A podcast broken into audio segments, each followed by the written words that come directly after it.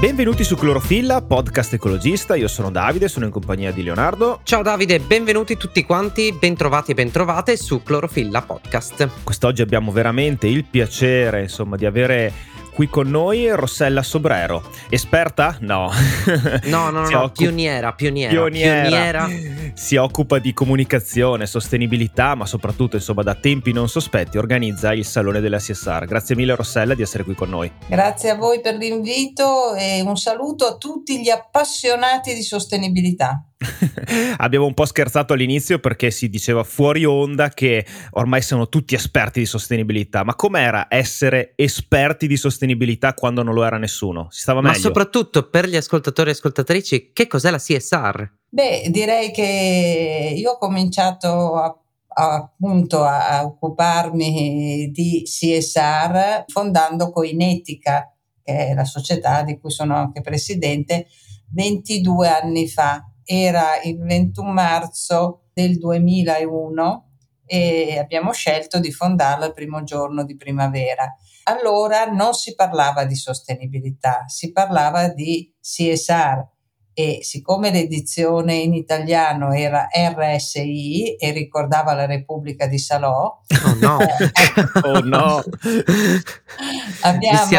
vi siete abilmente smarcati da... Esatto, ci siamo smarcati usando l'acronimo inglese che poi era anche in quegli anni cominciava ad essere diffuso.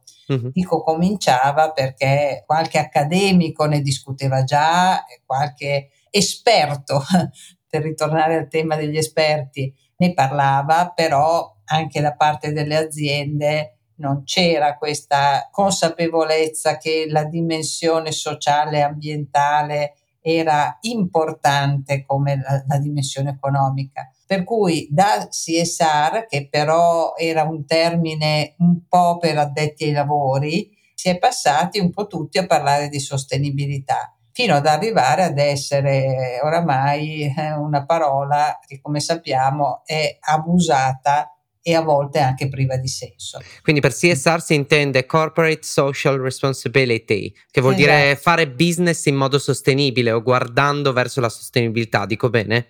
Sì, ecco, mi piace quando tu dici guardando, perché una delle affermazioni che io trovo fondamentali è dire che la CSR non è un progetto, ma è un percorso, cioè una meta a cui guardare, perché essere sostenibili o CSR oriente dal 100% è impossibile. E quindi il percorso verso una dimensione che è capace di tenere insieme i risultati economici, che sono fondamentali, perché se un'azienda poi chiude abbiamo finito di parlare di sostenibilità, con comunque un impegno sociale e ambientale, oggi è diventato un elemento fondamentale anche per il mercato. Dal tuo punto di vista, qual è stato il trend in questi anni? Com'era all'inizio, com'è oggi? Hai notato dei cambiamenti, un'evoluzione? Sì, soprattutto per agganciarmi a Davide, io immagino che dal 2001 il concetto di sostenibilità, anche in chiave aziendale ovviamente, ma la parola stessa tocchi corde diverse e forse anche in termini quantitativi ci si aspetti delle cose diverse quando si parla di sostenibilità. Non basta più piantare un albero e si fa contenti tutti, no? Certamente.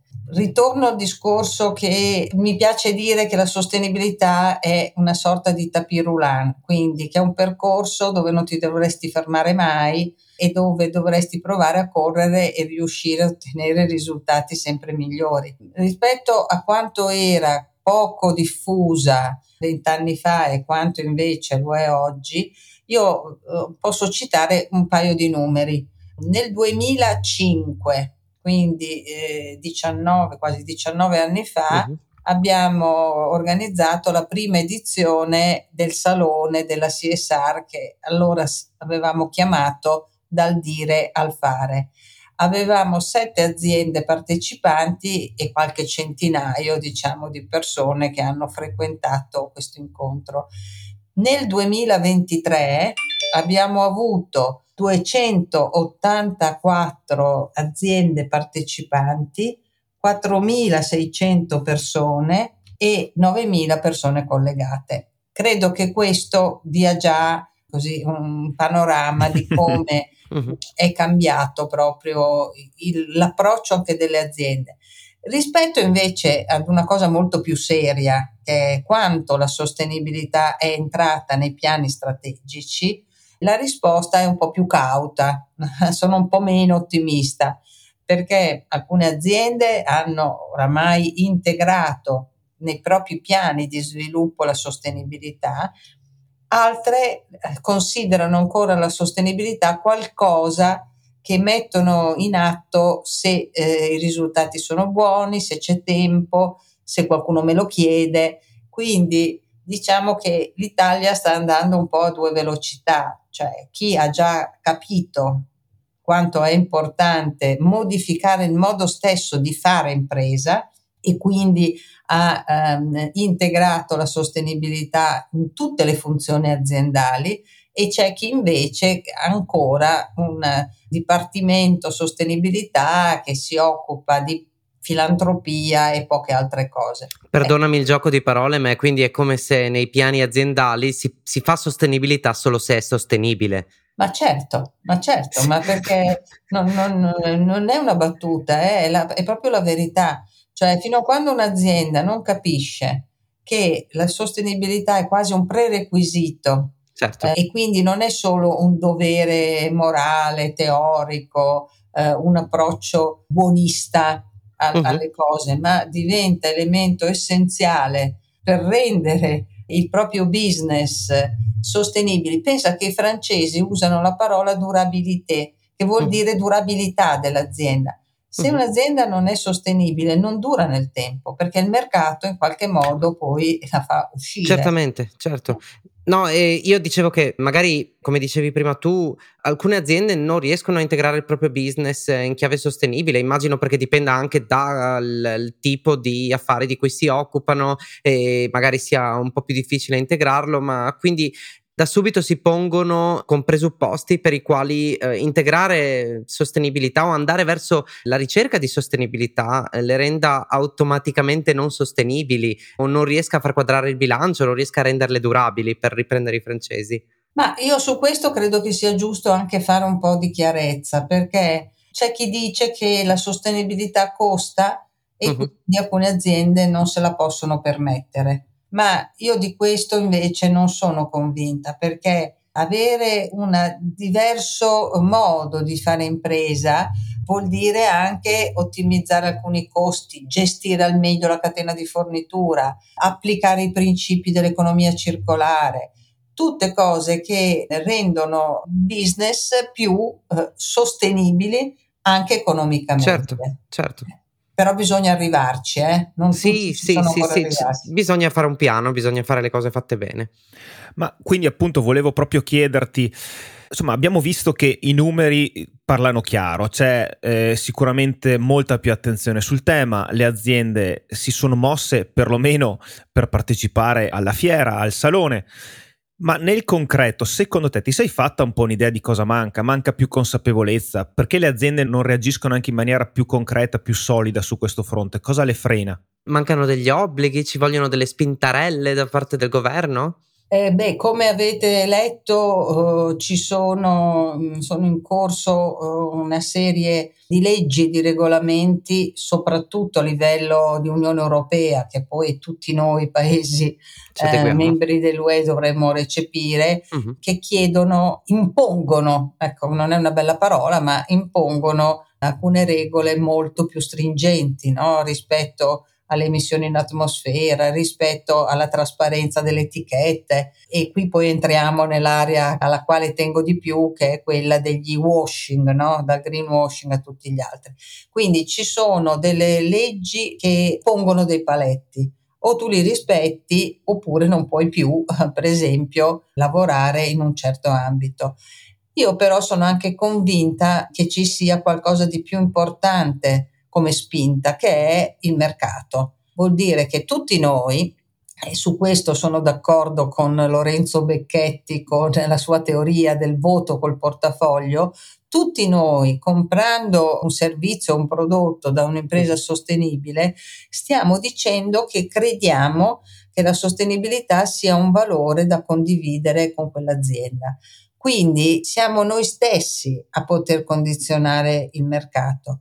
Qui non voglio parlare dei giovani perché mi sono anche un po' stufata di sentire che i giovani sono sostenibili e quelli delle generazioni come la mia non lo sono. Non è così. I giovani hanno quelli che hanno la fortuna di fare corsi universitari, di poter seguire eventi e convegni, hanno maggiore capacità e quindi maggiore consapevolezza, sono più critici e quindi quando votano col portafoglio lo fanno anche con molta capacità di scelta. Però anche le generazioni prima si stanno accorgendo di quanto è meglio acquistare un prodotto di cui sappiamo le origini, sappiamo la tracciabilità della filiera.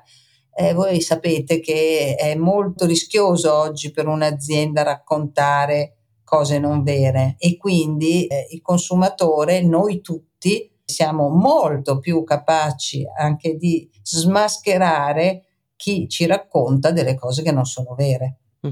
Beh, proprio l'Unione Europea, se non sbaglio, recentemente ha un po' messo un freno su tutte quelle etichette che recitavano una zero impatto, carbon termini neutral, generici non quantificati o comunque senza un minimo di certificazione dietro. Quindi esatto, perché sì, si prosegue, sono tutti buoni a mettere il bollino verde, no?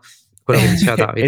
Esatto. A proposito di verde, ci dicevi che insomma Koinètica è nata nel 2001. Nel 2001, se non sbaglio, è uscito anche un libro verde dell'Unione Europea proprio per promuovere i temi della responsabilità sociale delle imprese. Quindi prima cosa ti chiedo se è una casualità oppure se c'è un collegamento e seconda cosa volevo chiederti che anche tu hai scritto un libro verde, anzi verdissimo. Sì, allora non voglio dire che Koinètica è nata perché è uscito il libro verde, ma certamente perché avevamo capito che quella era una strada giusta da percorrere e quindi sono molto contenta di essere stata appunto una pioniera da quel punto di vista lì.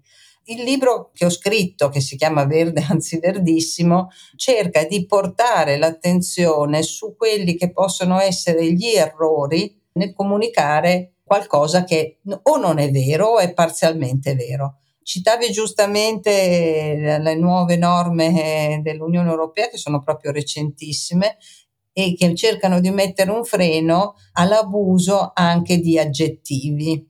Io scherzando dico, diffidate da chi usa troppi aggettivi, no? Verde, 100% amico dell'ambiente, sostenibile…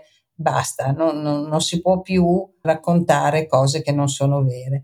Nel libro sostengo che ci sono due peccati capitali e peccati veniali. È un peccato mortale o peccato capitale quando un'azienda in modo deliberato sceglie di raccontare una cosa non vera e quindi lì abbiamo delle armi per difenderci, dagli istituti di autodisciplina alla GCOM. Comunque non possiamo permettere che un'azienda racconti il falso perché danneggia non solo noi consumatori ma danneggia anche tutte le altre imprese, quelle che fanno bene.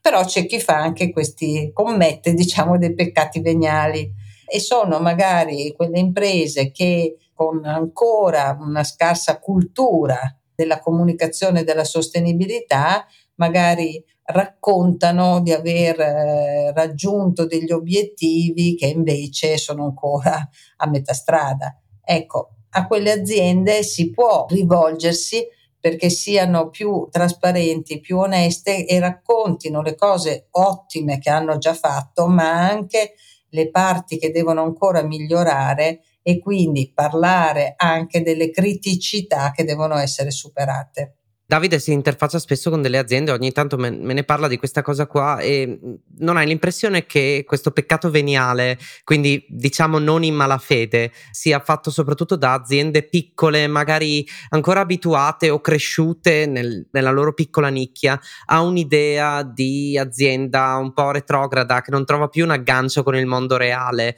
mentre magari startup o aziende molto piccole che però sono state lanciate dai giovani, questa chiave della comunicazione facciano meno fatica a coglierla? Sicuro perché alcune PMI che noi sappiamo quanto sono importanti per l'economia italiana, ma anche nelle filiere produttive di aziende anche grandi e importanti, ecco, sono ancora gestite in modo, come dicevi tu, un po' tradizionale. Non considerano la comunicazione un fattore strategico e allora raccontano in modo anche così approssimativo quello che sembra a loro poter essere un elemento utile per il loro business.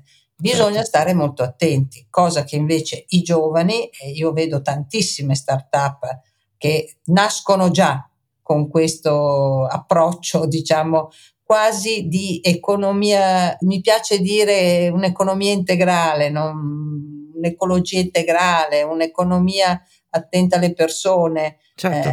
Abbiamo una grande citazione parlando di questi temi con il Papa Francesco ha tanto insistito e continua a insistere, no, su questa necessità di considerare le persone, i loro diritti insieme ai diritti dell'ambiente e quindi lavorare in un modo più olistico, quindi crederci. Ecco, molte start-up nascono già così. Che è un po' questo desiderio, insomma, presente in generale nel mondo della comunicazione, di creare una sorta di comunità attorno a quello che potrebbe essere un prodotto, un servizio o a un personaggio, qualcuno che vuole far vedere le proprie idee. È un po' questa cosa qui, che poi è declinato in chiave sostenibilità, mi confermi? Diciamo che creare comunità, cioè condividere alcuni valori anche rispetto a un prodotto o un servizio, è oggi una strada molto più percorribile, come sappiamo, perché con la comunicazione digitale si riesce a fare molto di più rispetto a quanto non accadeva anni fa. Devo dire che sappiamo anche che la viralità è un pericolo, perché tu il virus non sai dove va, certo. Quindi quello che può essere un asset positivo, se non gestito dal punto di vista della comunicazione corretto, rischia di trasformarsi in qualcosa di negativo. Certo. Per cui cercare di fare comunità intorno ad un'idea, un prodotto, un servizio è giustissimo, però bisogna anche stare molto attenti perché rischia di sfuggirci di mano. Abbiamo parlato di comunicazione, mi ha colpito anche il fatto che insegni marketing non convenzionale, che è un argomento sicuramente molto affascinante. Quindi, insomma, volevo chiederti se avevi degli esempi che magari possono essere anche di ispirazione, se vuoi, proprio in ambito sostenibilità. Il marketing non convenzionale, secondo me, avrà sempre più attenzione proprio per comunicare la sostenibilità. Proprio perché far partecipare le persone, sapete tutte le varie forme, flash mob, guerrilla marketing, ambient, vuol dire renderle protagoniste. Allora un'azienda che vuole trasmettere i suoi valori lo può fare anche facendo diventare gli altri i portavoce dei propri valori, e quindi coinvolgendoli in azioni per esempio di street marketing, e poi sono gli altri a parlare dell'azienda, quindi si ha un effetto ambassador, che stiamo attenti che non si confonda con gli influencer, perché sappiamo, in questi ultimi mesi ne abbiamo avuto una prova, quanto è diverso un ambassador che ti racconta la propria esperienza in modo convinto e un influencer che viene pagato per raccontare la qualità di un prodotto. Per cui è molto molto anche lì borderline, no? Quello che può essere fatto per valorizzare un progetto o anche un'idea di sostenibilità. Di esempi ce ne sono tantissimi, devo dire che secondo me in un podcast raccontarli viene meno bene che non farli vedere, perché questi si basano molto, no, sull'interazione, sulla visualizzazione di come puoi anche attraverso un messaggio che diventa spiazzante ti porta a coinvolgere le persone a fare in modo che poi loro raccontino ad altri l'esperienza positiva. Beh, mi piaceva molto anche, insomma, ho avuto modo di vedere online questa azienda che non so se conosci, che si chiama Green Graffiti, e che fanno questa comunicazione dipingendo sostanzialmente, ok, il pavimento, la strada, il marciapiede. Quindi anche lì è un modo diverso, non c'è il cartellone pubblicitario, ma la comunicazione ce l'abbiamo letteralmente sotto i piedi, e poi questa ben si integra anche con, non lo so, QR code, possibilità di scansionare, di fare foto, di indirizzare le persone e poi scattare foto e rendere la foto virale, mandarla online e quant'altro. Sì, ma anche per estensione rivalutazione di spazi urbani, cioè insomma. Sì. Quello mi sembrava appunto una trovata originale. Sì, soprattutto perché queste tecniche che appunto vanno dalla street art, che riporta magari piacevolezza in un quartiere magari un po' grigio, brutto, e gli artisti lo rendono più bello, più vivace, e anche quelle tecniche che per esempio usando vernici solubili, quindi si sciolgono poi con l'acqua, usano appunto il pavimento, l'asfalto o il marciapiede per comunicare un messaggio. Ecco, tutte queste forme un po' alternative e che si avvicinano al mondo quotidiano possono essere degli ottimi strumenti per convincere le persone che bisogna, per esempio, partire dai piccoli gesti quotidiani. Io sono oramai anni che parlo di responsabilità d'impresa, ma è giusto farlo, ma anche di responsabilità individuale, perché tutti dobbiamo cominciare da noi cambiando i nostri comportamenti. Dopodiché chiediamo alle imprese, alle istituzioni, agli enti di terzo settore di fare la loro parte, ma siamo prima di tutto noi che possiamo fare la differenza. Cara Rossella, abbiamo parlato del tuo libro Verde, anzi verdissimo, e prima di chiederti se hai un altro consiglio di lettura o un film, una serie TV, volevo ricordare che Clorofilla è un progetto indipendente che ci potete supportare lasciandoci una bella recensione sulla piattaforma podcast da cui ci state ascoltando, siamo anche su Castopod, oppure valutare una donazione dal link in descrizione o su clorofillapodcast.it. Quindi cara Rossella, eccoci qua, se hai appunto un altro consiglio di lettura, qualcosa che magari ti ha ispirato anche nella tua attività, siamo ben felici di prendere appunti. Sì, vi darei due suggerimenti. Uno è un libro che ho letto recentissimo di Paolo Manfredi che dice L'eccellenza non basta, e mi piace molto perché parla di economia paziente che serve il nostro paese. Un libro anche veloce da leggere ma denso di contenuti e di visioni innovative. Quindi L'eccellenza non basta di Paolo Manfredi. E un altro libro per chi vuole approfondire il business visto da una logica più integrata è L'impresa for good di Paolo Braguzzi. Questo è proprio un ex manager di una importante azienda che ci ricorda come il business può essere gestito in modo diverso e può veramente fare la differenza. Fantastico Rossella, è stato davvero un piacere averti qui con noi, noi ti salutiamo, ti ringraziamo davvero di cuore per aver partecipato a Clorofilla e insomma speriamo di rivederci presto, magari proprio al Salone della CSR. Bene, saluti a tutti gli appassionati di sostenibilità, grazie a voi. Ciao, grazie Rossella, buona serata a tutti, ciao ciao ciao.